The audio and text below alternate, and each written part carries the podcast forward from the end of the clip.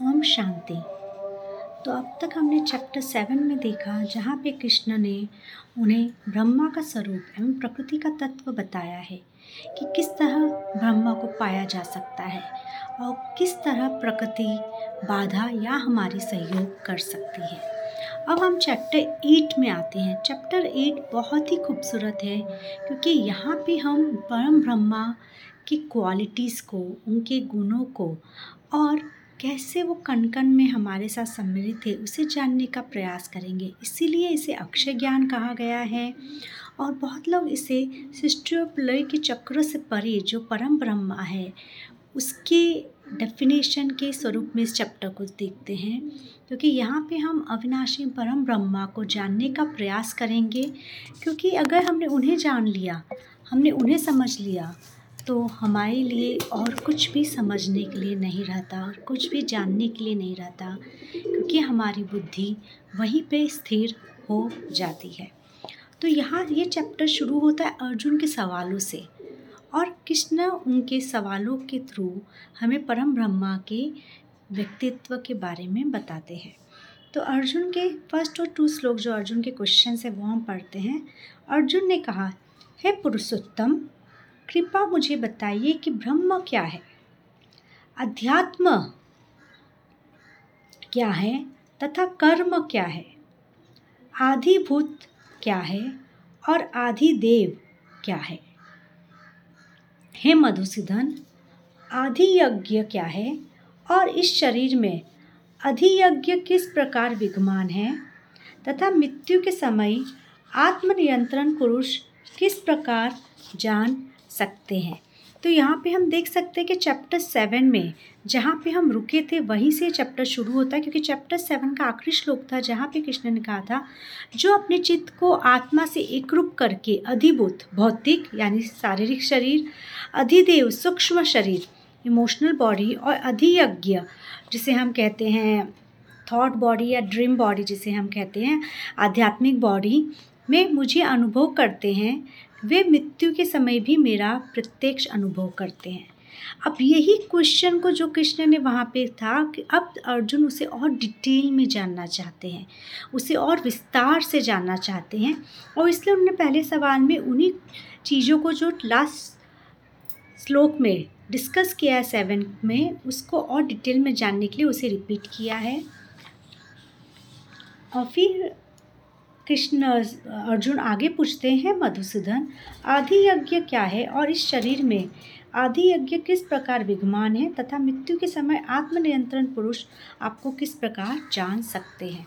तो ये सात सवाल जो अर्जुन ने यहाँ पे पूछा है, उनके अब कृष्ण आगे के चार श्लोकों में जवाब देंगे। तो हम आते हैं श्लोक तीन, जिसमें कृष्ण उनके शुरू के कुछ सवालों के जवाब देने वाले हैं। तो श्री कृष्ण ने कहा अक्षरम ब्रह्मा, अविनाशी एवं सर्वोपरि परमात्मा ब्रह्मा है। उनकी अविभेदित अभिव्यक्ति आध्यात्म कहलाती है। ओम, जो जीवों और उनकी भिन्न प्रकृतियों के सृजन, पालन तथा संहार का कारण है, कर्म कहलाता है। तो अब सबसे पहले कृष्ण यहाँ पे आत्मा क्या है? अविनाशी परम ब्रह्मा तो वो आत्मा से वो शुरू करते हैं कि वो अध्यात्म क्या है, जो स्पिरिट से शुरू होता है, जो आत्मा से शुरू होता है। तो पहले हम भी समझते हैं कि आत्मा क्या है। किस चीज़ को आत्मा कहते हैं? किस चीज़ को स्पिरिट कहते हैं? किस चीज़ को हम आध्यात्म के रूप में या परम ब्रह्मा के रूप में किस चीज़ को जान सकते हैं।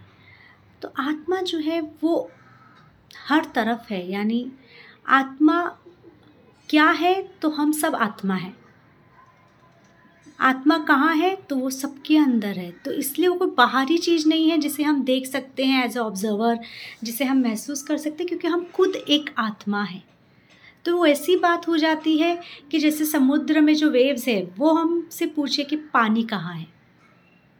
पूरा समुद्र ही पानी है तो वो वेव्स बनते हैं हवा के झोंके के साथ और वो फिर समुद्र के लहरों के साथ आते हैं और बाद में वो तट पे आके वापस से पानी की तरह बहने लगते हैं। तो वेव्स जो है, चाहे वो सुनामी का हो, चाहे वो छोटी नदियों का हो, चाहे वो पानी के मटके में भी हो, वो है आखिरकार पानी ही। तो वो उसका स्वरूप अलग हो सकता है तो हम सब जीव आत्मा के स्वरूप अलग हो सकते हैं और हम में से कुछ हमें लग सकते हैं, जैसे रॉक हम बोल सकते हैं कि वो नॉन लिविंग है, वो हमें लगता है क्योंकि वो मूव नहीं कर रहे तो वो जो स्वरूप उनका अलग है, या एलिफेंट्स एनिमल बर्ड्स प्लांट्स सबके स्वरूप अलग है, लेकिन उन सब में एक ही चीज़ विद्वान है, वो परमात्मा की एनर्जी जिसे हम परमा, परम ब्रह्मा भी कहते हैं या आत्मा भी कहते हैं, वही एनर्जी उन सब में है और हम सब उसी का स्वरूप है। तो जैसे गोल्ड ज्वेलर होता है या वुड के फर्नीचर होते हैं, वो सब है तो वही एलिमेंट? तो गुड, वुड का फर्नीचर वुड ही है आखिरकार अगर आप उसको तोड़ दोगे, तब भी वो वुड रहेगा। गोल्ड के एलिमेंट्स को या उनके ऑर्नामेंट्स को आप पिघला दोगे, फिर भी वो गोल्ड रहेगा। तो ये उनका कोर है।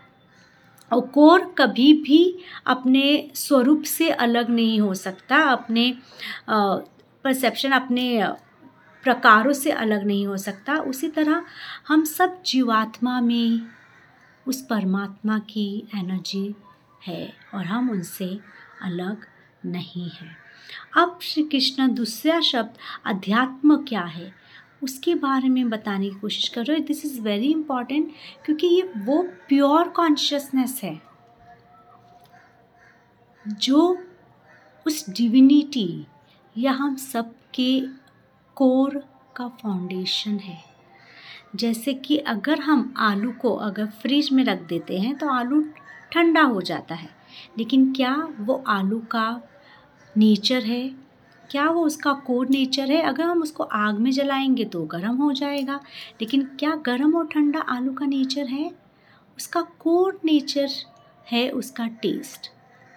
जिसको हम गर्म या ठंडा उस एलिमेंट से पास थ्रू करते हैं प्रॉपर्टी उनसे ड्राइव करता है। तो फ्रिज में रहता है तो वो ठंडापन ले लेता है, आग में रहता है तो गर्माहट ले लेता है। लेकिन ये उसकी कोर प्रॉपर्टी नहीं, वो प्रॉपर्टी ले लेता है।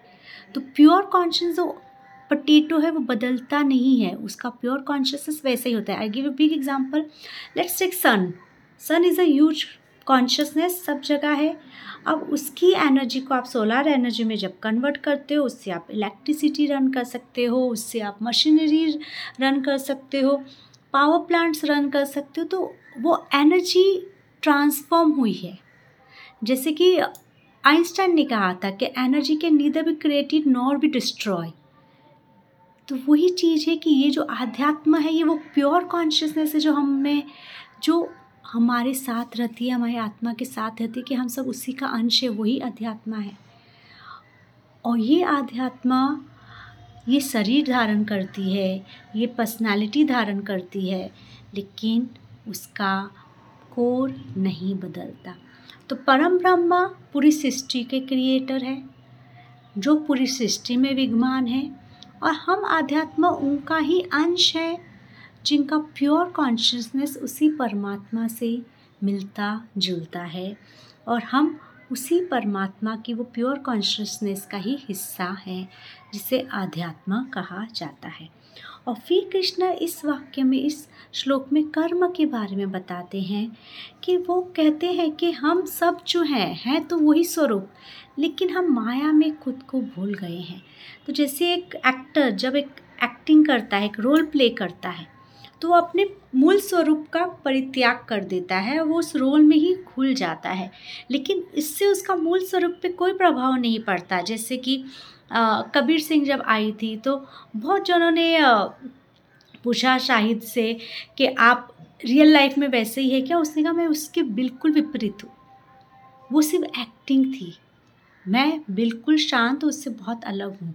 वैसे ही हम सबका जो कोर है, वो विपरीत है। लेकिन माया में जब हम मिल जाते हैं तो हम अपने कोर को भूल जाते हैं। जैसे कि चैप्टर टू में कृष्ण ने कहा कि जैसे ही हम पे माया यानी अटैचमेंट का प्रभाव पड़ने लगता है, जैसे ही हम प्रकृति में घुलने लगते हैं, हम प्रकृति को ही अपने आप में मानने लगते हैं। हम प्रकृति को ही सब कुछ मानने लगते हैं और हम अपने आध्यात्म को, अपनी आत्मा की शक्ति को भूल जाते हैं तो हम कर्मा के साइकिल में उलझने लगते हैं। तो हम इस कर्मा के, इसमें उलझने लगते हैं और फिर हमें भूल जाते हैं कि वास्तविकता क्या है। और क्या चीज़ ट्रांजेक्शनल रियलिटी यानी क्या चीज़ है जो समाज में हमें रहते हुए करना है और क्या चीज़ है जो हमें समाज से अलग करता है? और उन सबका मूल आधार यहाँ पे ओम कहा गया है। तो अब याद रखिए, ओम जो है, इसमें अगर आप शिव पुराण पढ़े तो उसमें कहा जाता है कि ओम में अ जो है वो क्रिएटर है। ऊ जो है वो सस्टेनर है। म जो है वो डिस्ट्रॉयर है।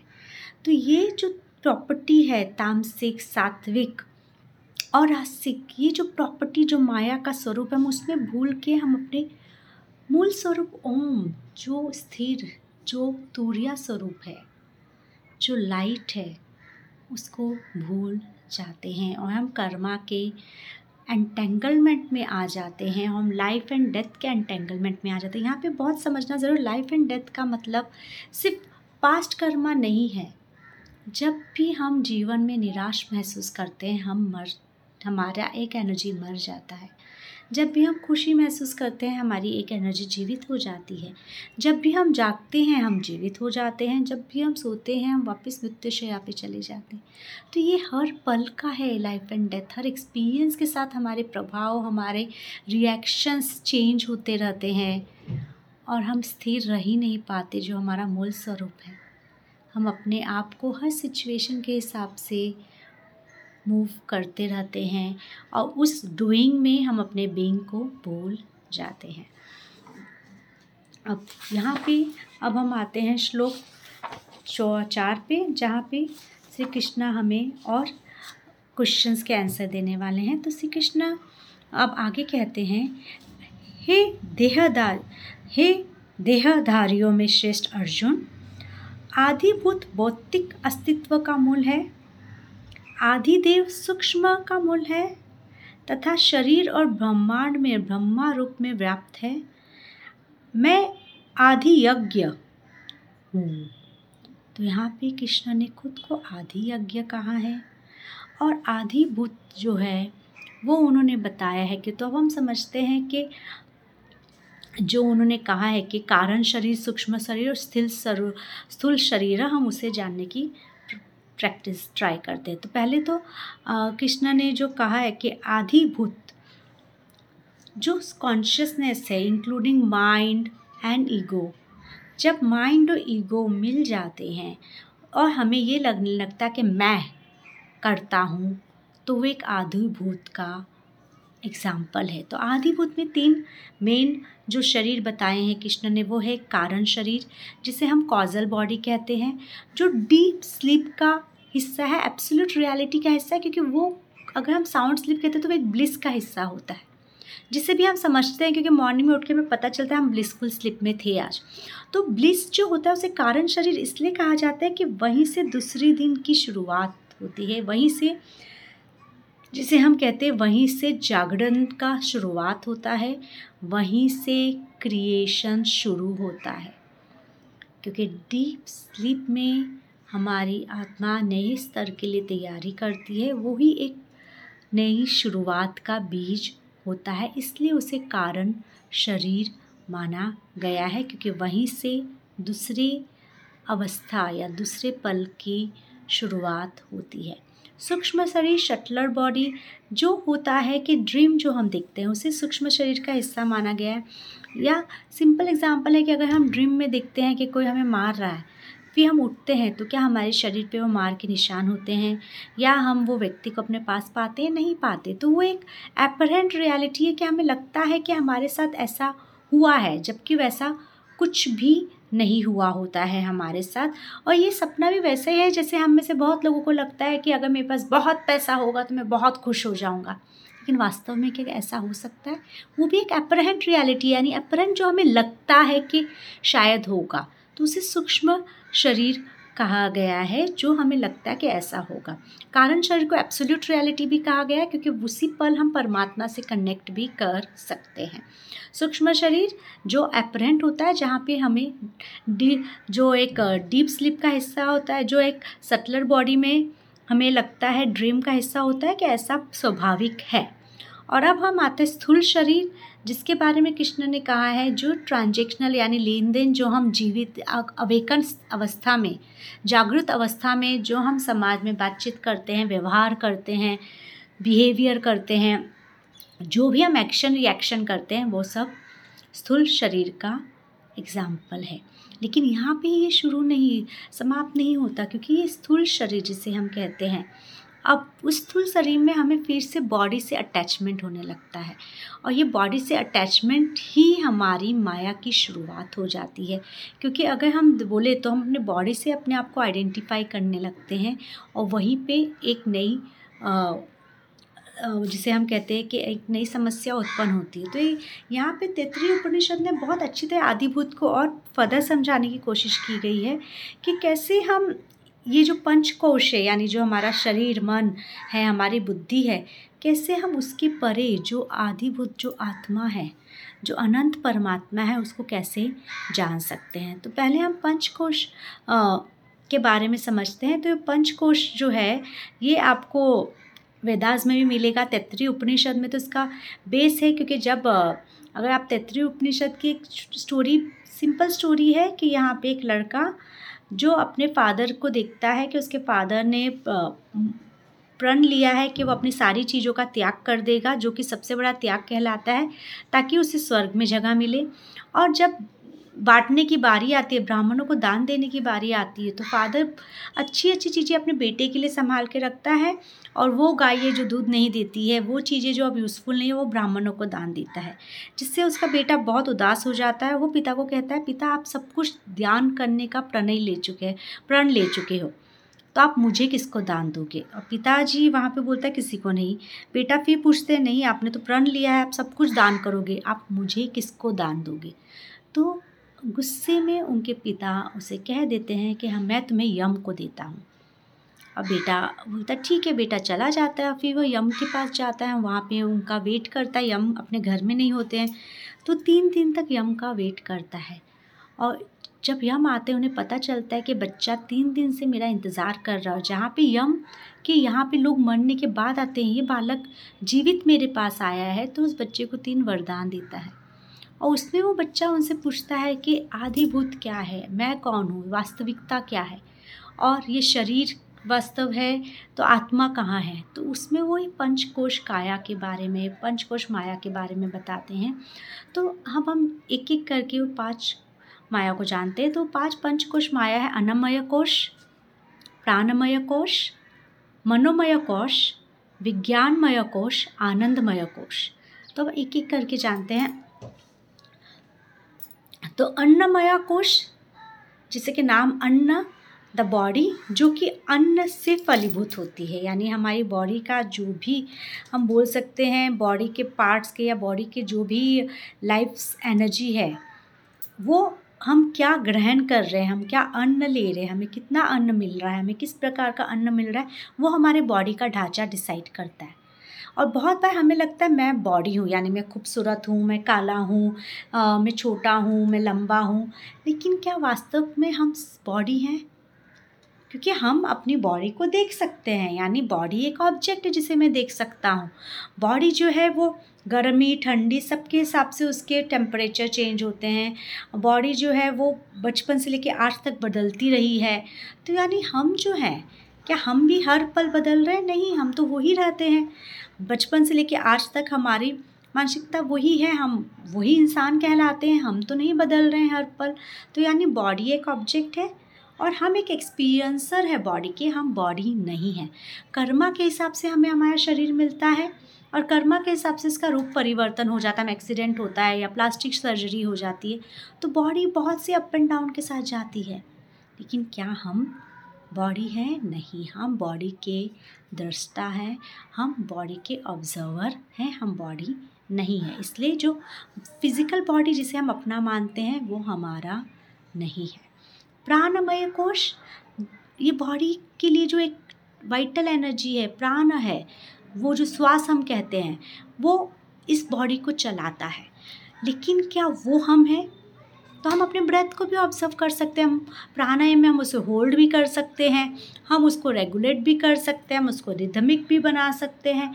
यानी हमारे ब्रेथ अगेन एक ऑब्जेक्ट है जो हम प्राणायाम कोर्सेस या ची एनर्जी चाहे, अगर हम टाइची सीखे तो उसके हिसाब से हम अपने प्राणायाम से अपने ब्रेथ को रेगुलेट और कंट्रोल कर सकते हैं। अगर आप स्विमिंग सीखते हो तो उसमें भी आप कंट्रोल करना जानते हो। बहुत से लोग हैं जो कई मिनट और घंटे तक अपने ब्रेथ को होल्ड कर सकते हैं।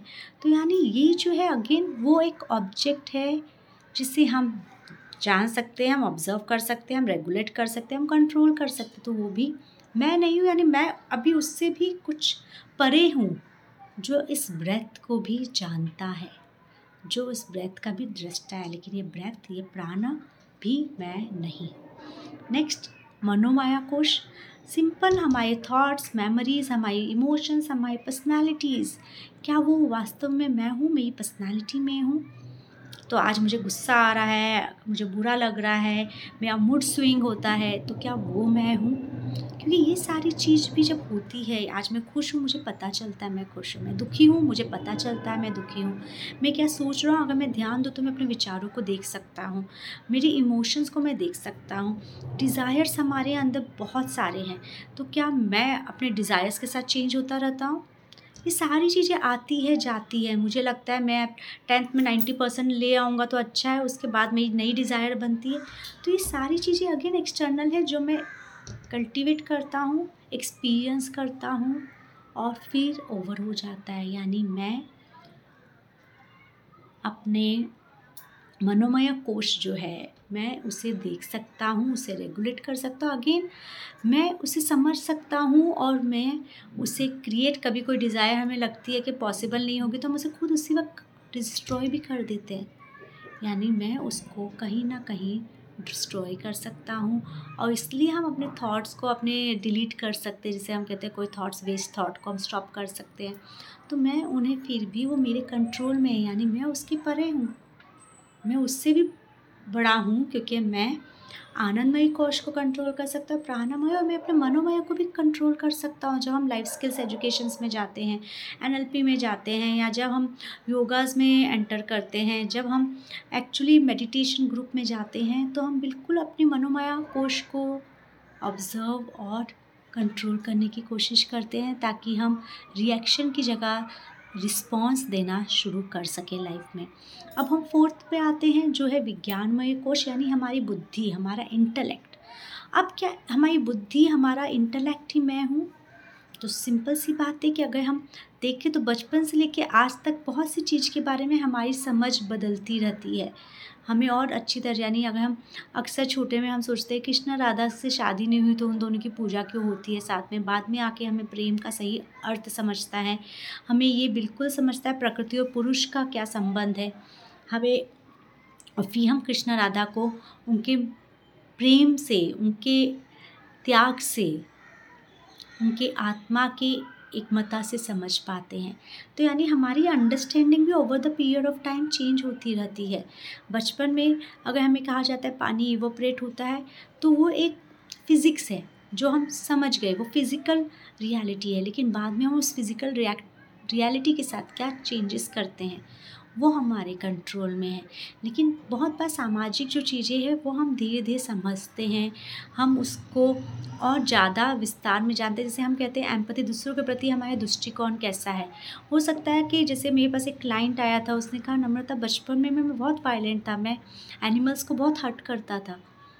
लेकिन पता नहीं जैसे जैसे मैं बड़ा होने लगा मुझे बहुत गिल्ट आने लगा और फिर मैंने नॉनवेज खाना छोड़ दिया। मैंने मैं अभी बिल्कुल आध्यात्मिकता चलता हूँ लेकिन मुझे अभी भी पछतावा है कि बचपन में मुझे समझाने वाला कोई नहीं था कि मैं जो कर रहा हूँ गलत है। और फिर मुझे लगता है कि अगर किसी ने समझाया हो तो, तो मैं शायद उस तरह से उन एनिमल्स के साथ व्यवहार नहीं करता। तो ये है कि उसकी अंडरस्टैंडिंग अब बदल गई थी। वही है विज्ञानमय कोश, यानी जहाँ पे हम अंडरस्टैंड करते हैं प्रकृति को, प्रकृति की चीज़ों को अंडरस्टैंड करते हैं, वो भी ज़रूरी है। क्योंकि जब हम अंडरस्टैंड करेंगे, तभी हमें पता चलेगा ये माया है। लेकिन ये अंडरस्टैंडिंग भी मैं कर रहा हूँ। और मैं अपनी अंडरस्टैंडिंग को ऑब्ज़र्व कर सकता हूँ, समझ को ऑब्ज़र्व आप लोग जब अभी सुन रहे हो मेरी क्लास को आप अंडरस्टैंड के साथ साथ उसको कंपेयर कर रहे हो अपने पास्ट के नॉलेज के साथ, अपने पहले के इन्फॉर्मेशन के साथ, आपने कहीं पे और इन्फॉर्मेशन देखा होगा उसके साथ। यानी जब हम समझ रहे हैं तो हम बहुत सारे एनालिसिस भी साथ में कर रहे हैं। और कहीं ना कहीं ये एफर्ट वाला काम है। ये एफर्टलेस नहीं हो रहा है। यानी ये मैं कर रहा हूँ और मुझे जानता हूँ मैं कर रहा हूँ तो यानी मैं ये नहीं हूँ। ये भी एक ऑब्जेक्ट है। और अब हम आते हैं आखिर में आनंदमय कोश। जैसे कि हमने ऊपर पढ़ा था कि जो डीप स्लीप होता है, जिसे कारण शरीर कहते हैं, वही आनंदमय कोश का हिस्सा होता है। लेकिन अगर हम देखें तो हम इवन तो हम डीप स्लीप में वर्ल्ड के बारे में भूल जाते हैं, हमें शायद ड्रीम नहीं होता है, हमें कुछ याद नहीं होता, लेकिन मॉर्निंग में हमें ये पता होता है कि मुझे कल रात को अच्छी नींद आई थी। यानी मैं उसको भी इवेल्युएट कर सकता हूँ, मैं उसको भी ऑब्ज़र्व कर सकता हूँ, मैं उसको भी जज कर सकता हूँ, वो भी ऑब्जेक्ट है फिर। क्योंकि मैं उसको समझ सकता हूँ कि आज मुझे अच्छी नींद आई थी या नहीं आई थी, आज मुझे बहुत बेचैनी थी या नहीं हुई थी, रात को उठ के मैं रोया था या नहीं रोया था। यानी बहुत सी चीज़ है जो मैं उस वक्त भी इवेल्युएट कर रहा हूँ। तो इसका मतलब है कि वो भी मैं नहीं हूँ, मैं उसके भी परे हूँ। तो अब क्वेश्चन आ जाता है, फिर मैं क्या हूँ? मैं मैं अन्नमय कोश नहीं हूँ, प्राणमय कोश नहीं हूँ मनोमय कोश नहीं हूँ, विज्ञानमय कोश नहीं हूँ, आनंदमय कोश नहीं हूँ तो मैं क्या हूँ? और ये मैं, वो है जो हम हैं, यानी आप अगर पूछोगे सबसे नम्रता कहाँ है? बोलेंगे आप ही हो। तो ये है कि मैं वो अध्यात्मा आधिभूत आत्मा, मैं खुद हूँ जो इन सबको ऑब्ज़र्व कर रहा है, जो उन सबको एक्सपीरियंस कर रहा है। तो अगर मैं, ये मेरा हाथ है, ये अन्नमय कोश है, जब मैं इसे उठाती हूँ तो ये प्राणमय कोश से एनर्जी से उठ रहा है। जब मैं सोचती हूँ कि मुझे हाथ उठाना है तो मैं मनोमय कोश के इस्तेमाल कर रही हूँ। मुझे ध्यान अंडरस्टैंडिंग हो रही है कि मेरा हाथ उठ रहा है तो ये विज्ञानमय कोश है और जो आनंद इस पूरे एक्सपीरियंस से मुझे मिलता है, वो आनंदमय कोश है।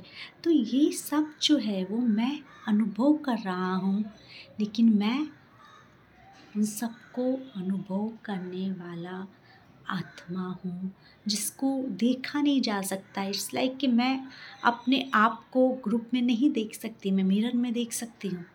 तो वैसे ही ये जो है क्योंकि उसे हम ऑब्ज़र्व नहीं कर सकते उससे वो हम हैं हम बींग है हम अनुभव हम उसे वो लेके हम हमारे साथ ही है। तो बिल्कुल यहाँ पे एक छोटी सी स्टोरी है जो कि बहुत कॉमन स्टोरी है। मतलब बहुत प्यारी भी है स्टोरी कि एक बार दस आ, लड़के हैं बच्चे हैं वो समुद्र पार करते हैं और फिर दूसरी तरफ़ जाने के बाद वो लोग काउंट करने लगते हैं कि कोई रहा तो नहीं है पीछे। तो पहला इंसान काउंट करता है फिर वो बोलता है, अरे, हम तो नाइन है, हम तो टेन निकले थे। तो वो बोलता है अच्छा तो एक कहाँ गया? तो सब काउंट करते हैं और सबको लगता है नाइन ही है तो एक मिसिंग है। और सब लोग दुखी होकर रोने लगते हैं। बहुत टेंट्रम कि हमने एक को खो दिया, एक हम में डूब गया। तो वहाँ से एक संत आत्मा गुजर रही होती है। वो उन बच्चों से पूछती है, क्या हुआ? तो बच्चे बताते हैं, भाई, हम में से एक, हम दस जन निकले थे नदी पार करने और हम में से एक डूब गया। तो संत आत्मा पूछते कितने जन थे? बोले, दस जन। संत आत्मा कहते ठीक है, मैं गिनता हूँ। तो वो गिनते हैं, दस के दस ही है। तो वो उन बच्चों से पूछते हैं, आप लोग कैसे गिन रहे थे? तो बच्चे बताते हैं, एक, दो, तीन, चार, पाँच छः सात, आठ, नौ। तो वो जो बच्चा गिन रहा था, उसकी उंगली खुद की तरफ़ लेके जाता है और कहता है, तुम हो दस। अब यही हो जाता है कि हम बहुत बार जो हम हैं, क्योंकि हम उसे ऑब्ज़र्व नहीं कर पा रहे, देख नहीं पा रहे, हमें लग रहा है कि हम यही शरीर है, यही नहीं। हम वो आत्मा है, उस परमात्मा का अंश है, जो इस सब चीज़ों को अनुभव कर रहा है। और वो अनुभव हम हैं। और जब इसलिए कहा जाता है कि जब हम वो ऑब्जर्वेंस जोन में चले जाते हैं तो ही हम लाइफ को समझ पाते हैं। और लास्टली यहाँ पे कृष्णा जी समझा रहे हैं आधि देव कौन है? तो आधि देव वो है, जो सारे देवताओं के, सारे सेलेस्ट्रल बॉडीज़ के, सारे एंजल्स के सबके गॉड है, जिसे हम परमात्मा भी कहते हैं, जो क्रिएशन के परे हैं, यानी जिसे क्रिएट नहीं किया जा सकता, जिसे डिस्ट्रॉय नहीं किया जा सकता।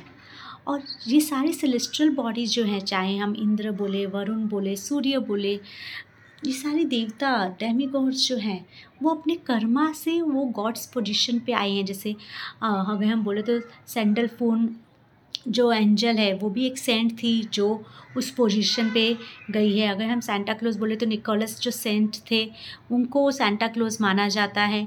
तो ये सारे अपने कर्मा से उस पोजीशन पे रेज हुए हैं। लेकिन ये जो आदि देव हैं, जिसे हम ब्रह्मा, विष्णु, महेश, त्रिमूर्ति कहते हैं, वो हर चीज़ का अंश है। तो अगर आप जोग्राफी के चैनल या आप सेलिस्टल बॉडी या आप एस्ट्रोनॉट्स चैनल्स को देखो तो उसमें वो कहते हैं कि सारे वर्ल्ड जो अर्थ जो ग्लोब से दूसरे जो इस यूनिवर्स में घूम रहे हैं।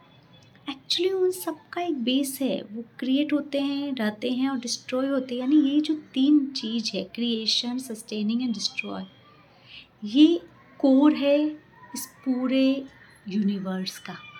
तो इनको किसी ने क्रिएट नहीं किया है? ये है स्थिर में और ये हमेशा रहेंगे, चाहे कितने भी यूनिवर्स ख़त्म हो जाए, कितने भी गैलेक्सी ख़त्म हो जाए, ये अस्तित्व, ये क्वालिटीज़ हमेशा रहेगी जब तक यूनिवर्स चलता रहेगा। प्रलय के बाद प्रलय आता जाए, तब भी ये तीन गुण रहेंगे, क्योंकि हर चीज़ जो क्रिएट होती है, उसका एक सस्टेनेबिलिटी टाइम होता है, चाहे वो कुछ पल का ही क्यों हो, और फिर उसके डिस्ट्रॉय का टाइम आ जाता है। हम सब आए हैं हम सब हैं, हम सब चले जाएँगे। तो आदि देव ये रियलिटी है।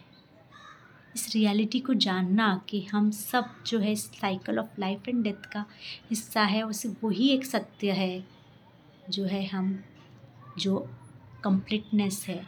जब इन तीनों गुणों में समाप्त होकर तुरिया में अटेंड हो जाते हैं, वो आदि देव है। ये फुल यूनिवर्स जब हम समझ जाए कि हम सब उसी एक लाइट का हिस्सा है प्रिजमेटिक इफ़ेक्ट है हम सब। तो फिर हम उस एनर्जी को जान पाएँगे कि आदि देव जो है, वो बियॉन्ड क्रिएशन है। वो जो हम सबके करता है और वो जिसे हम सब हैं मिल के हम उनके जैसा बन सकते हैं। अब आदि यज्ञ जो कृष्ण ने कहा था, मैं हूँ। तो अब ये क्या है? आधि यज्ञ क्या है? तो अगर आप देखें कि एक पॉट है और पॉट के छोटे से छोटे हिस्से को भी अगर आप देखो या वो भी सैंडी कहलाएगा राइट तो पॉट मिट्टी का बना हुआ है तो उसका सेल, सेल्स भी या एटमिक, एटम जिसे हम कहते हैं वो भी सैंडी कहलाएगा। गोल्ड को भी अगर आप तोड़ते जाओ तोड़ते जाओ, उसका जो लास्ट एटम होगा वो भी गोल्ड कहलाएगा। वाटर का सिंगल ड्रॉप की भी ड्रॉपलेट्स अगर आप ले लो तो वो भी वाटर कहलाएगा। इसी तरह से श्री कृष्णा कहते हैं कि सबके कोर में जो अनुभव, जिसे कॉन्शियसनेस हमें कहते हैं, जो कॉन्शियसनेस है, वो मैं हूँ। कि मैं ही हूँ, जो उन सब के कोर कॉन्शियसनेस का हिस्सा हूँ। मैं ही क्रिएटर हूँ उन सबका, मैं ही अनुभव कर रहा हूँ के थ्रू और मैं ही वो लाइफ एनर्जी हूँ, मैं ही वो डेथ एनर्जी हूँ, जो वो इलेवेंथ चैप्टर में बताएँगे कि सारी सृष्टि का जो कोर फाउंडेशन है। वो श्री कृष्ण आदि यज्ञ है।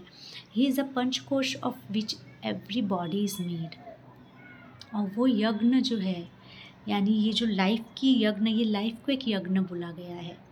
ये लाइफ में आके जो हम इस लाइफ में अपने आप को तपा रहे हैं, उसे यज्ञ कहा गया है। तो आदि यज्ञ अल्टीमेटली विष्णु, लॉर्ड कृष्णा, हम सबके थ्रू ये यज्ञ में है। और जब हम इस यज्ञ को उनको सरेंडर कर देते हैं, हम अपने आप को उन्हें सरेंडर कर देते हैं तो ये यज्ञ सरलता से हमारा पूरा हो जाता है और हम इस जीवन के लाइफ एंड डेथ ट्रांजिशन से रिलीज़ हो जाते हैं। तो ये है आदि यज्ञ। अब हम इस चैप्टर के फिफ्थ श्लोक पे आते हैं। फिफ्थ एंड सिक्स यहाँ पे हम साथ में लेते हैं। जो व्यक्ति अपनी मृत्यु के समय शरीर का त्याग करते हुए केवल मेरा चिंतन करता है, वो मेरे स्वरूप को प्राप्त करता है, इसमें कुछ भी संशय नहीं है। सिक्स, हे कुंती पुत्र, अंतकाल के समय व्यक्ति जिस विचार के साथ शरीर का त्याग करता है, उस विचार में लंबे समय स्थित रहने के कारण वो विचार उसके अगले अस्तित्व की अवस्था निर्धारित करता है। तो यहाँ पे बहुत अच्छी तरह श्री कृष्ण ने पहले तो पाँचवें श्लोक में कहा है कि जो अंतिम समय पे जिस चीज़ के बारे में ध्यान करता है, वो उस चीज़ को प्राप्त करता है। तो अगर वो अंतिम समय में श्री कृष्ण का ध्यान करता है तो वो श्री कृष्ण को प्राप्त करता है। लेकिन यहाँ पे बात आती है कि हम मेक श्योर sure कैसे करें कि हम जब मर रहे हैं तो हमारा ध्यान प्रभु पे ही चला जाए। एक्सीडेंटल डेथ जब होते हैं, जैसे मेरी क्लाइंट ने रिसेंटली मुझे बताया था कि बरसात में उनके यहाँ पे पानी भरता है तो इलेक्ट्रिक वायर जो है वो लूज़ होने की वजह वजह कभी कभी घर में पूरे, घर में इलेक्ट्रिक शॉक आ जाता है। जो कि लाइफ थ्रेटनिंग है एक्चुअली और इट्स लाइक like कि अगर समझो आपके घर में इलेक्ट्रिक शॉक आ गया और पानी भी है और उस वक्त आपकी मृत्यु हो रही है तो आई वॉज़ जस्ट थिंकिंग कि will you really remember God that time या आपका ध्यान आपके बाकी फैमिली मेंबर पे होगा या क्या होगा? तो ये होता है कि वो प्रकृति की जो हम बोलते हैं समस्या अगर आती है या कुछ ऐसा तो उस वक्त हम कैसे मेक श्योर sure करें कि हम प्रभु को ही याद कर रहे हैं? ये एक डिफ़िकल्ट और दूसरा कि सिर्फ़ उनका नाम लेने से क्या सच में हमें मोक्ष मिल जाएगा? तो ये दूसरी समस्या आ जाती है कि क्या सिर्फ़ हम उनका नाम लेंगे तो हमें मोक्ष मिल जाएगा? तो यहाँ पे इंपॉर्टेंट ये है कि लास्ट थॉट और लास्ट इमोशन जो कि मैंने पास्ट लाइफ जितने भी मैंने पास्ट लाइफ सेशंस किए हैं या जो भी मैंने उसमें भी देखा है, इसका बहुत इंपॉर्टेंस होता है। तो अगर किसी व्यक्ति का लास्ट थॉट एंगर का होता है तो एक्चुअली कि उसको अगर किसी के प्रति मैं एग्जांपल देती हूँ तो I had a client and she had a issue with a particular person जो इस लाइफ में उसको बहुत बड़ा धोखा दिया था उस पर्सन ने।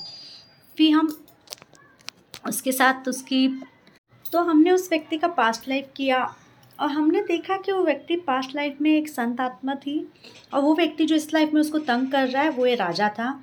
उस राजा को आध्यात्मिक लोगों से प्रॉब्लम था और उस राजा ने तलवार से उसका गला काटा था। तो जो उसका लास्ट इमोशंस था, वो नफ़रत का था और उसका जो लास्ट थॉट था कि आई वॉन्ट लीव यू तो अब इस लाइफ में बिल्कुल वो राजा वापस से आया है जो इसके साथ मिसबिहेव कर रहा है, क्योंकि उसने ही वो प्रॉमिस किया आई वॉन्ट लीव यू तो इस लाइफ में एक चॉइस है, या तो फॉरगिवनेस करके वो इस चैप्टर को ख़त्म कर दे, या फिर वो वापस में रिवेंजफुल जोन में जाके इस रिवेंज के साइकिल को कंटिन्यू कर सके।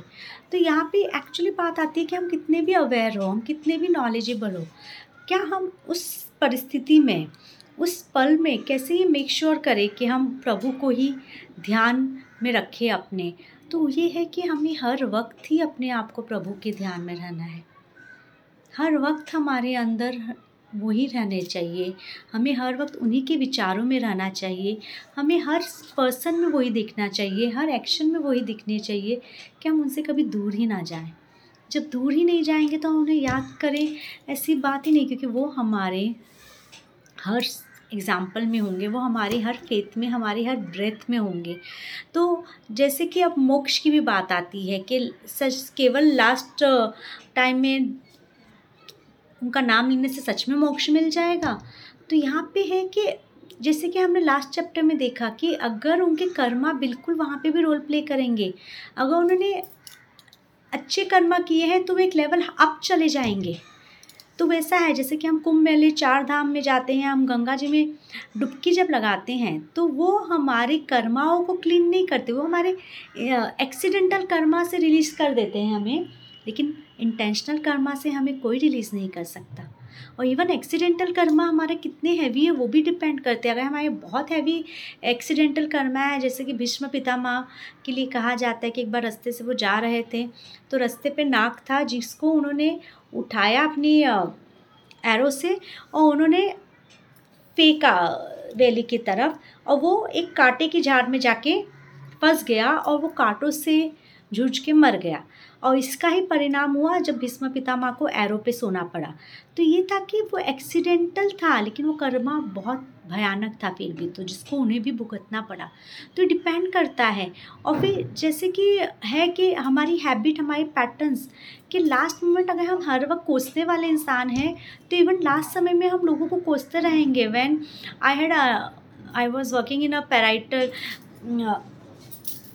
deaths वाले जहाँ पे लोगों को लास्ट मोमेंट पे स्पिरिचुअल नॉलेज स्पिरिचुअल कंफर्ट दिया जाता है। There were few people who were just complaining about the whole world who were bad to them कि उसने मेरे बेटे ने मेरे साथ ऐसा किया, मेरी सास ने मेरे साथ ऐसा किया, उसने ऐसा किया।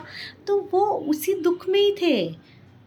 वो लास्ट में भी उसे छोड़ने के लिए तैयार नहीं थे। तो हमारी हैबिट हमारा साथ नहीं छोड़ती है लास्ट तक। और जैसे कि हम किंग भारत के बारे में जानते हैं, जो कि भगवत गीता, श्रीमद् भागवत में उनके बारे में बताया जाता है कि वो राजा ने सब कुछ त्याग कर वो संन्यास लेके वो मोक्ष की प्राप्ति के लिए जंगलों में निकले थे। और फिर एक हिरन आ जाती है उनके कांटेक्ट में, हिरन का बच्चा, और वो उन्हें पालने लगते हैं और फिर वो उस बच्चे से इतने अटैच्ड हो जाते हैं। और एक दिन वो हिरन का बच्चा कहीं चला जाता है तो राजा उसको ढूंढते ढूंढते एक खड्डे में गिर जाता है और वही हिरण के बच्चे का ध्यान करते हुए उनकी डेथ हो जाती है। तो नेक्स्ट बर्थ में वो हिरण के कोख से जन्म लेते हैं। तो यहाँ पे है कि इवन तो यू आर सो अवेयर लेकिन अटैचमेंट कहीं पे भी हमें घेर लेता है तो हम फिर प्रभु को कैसे पाएँगे? तो लास्ट समय में प्रभु याद आए, वो तभी हो सकता है जब हम एक्चुअली हर समय में प्रभु को जाने। और दूसरा है कि हम जो चीज़ लास्ट में जो हमें प्रिय होती है, जो हम लंबे समय तक जिस धारणा में, आदत में रहते हैं, जो हमारी टेंडेंसी है, वो हमें लास्ट समय में प्रभु को याद करने नहीं देगी या प्रभु के पास जाने नहीं देगी। वो बहुत मुश्किल है कि हम उस समय प्रभु के पास पहुँच जाएँ। सेवन श्लोक, इसलिए सदा मेरा स्मरण करो और कर्म के युद्ध में स्वयं को कार्यत करो। अपना मन और बुद्धि मुझे समर्पित करो। इस प्रकार निसंदेह तुम मुझे प्राप्त करोगे। तो यहाँ पे उन्होंने कहा है कि all the time remember me in all the breath remember me तो हमारी श्वास जो है वो रिफ्लेक्स एक्शन है। तो हर रिफ्लेक्स एक्शन के उसमें हमारे प्रभु होने चाहिए। हमारी हर हैबिट में जो भी हम कर रहे हैं प्रभु का नाम जपना चाहिए हमारा।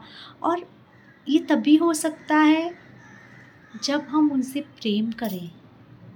क्योंकि जिस चीज़ से हम प्रेम करते हैं, वो हर वक्त हमारे जहन में रहता है, हर वक्त हमारी कॉन्शियसनेस में रहता है, हमारी बातों में रहता है। तो अगर आप किसी से प्यार करते हो तो आप उसके लिए बात करते हुए नहीं थकते हो।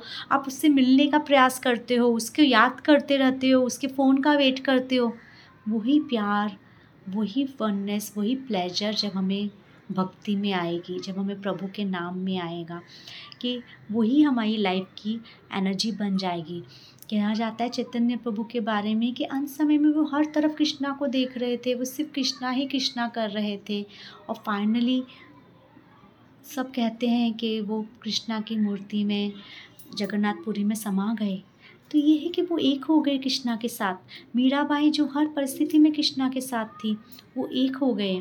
तो उसी तरह से जब आप, हम कंसिस्टेंट प्रैक्टिस हमारे रिफ्लेक्स एक्शन हमारे सबकॉन्शियस माइंड हमारे हर एक्शन में जब सिर्फ़ प्रभु हो तो ही हम उस भक्ति, उस कर्म योग से उनको प्राप्त कर सकते हैं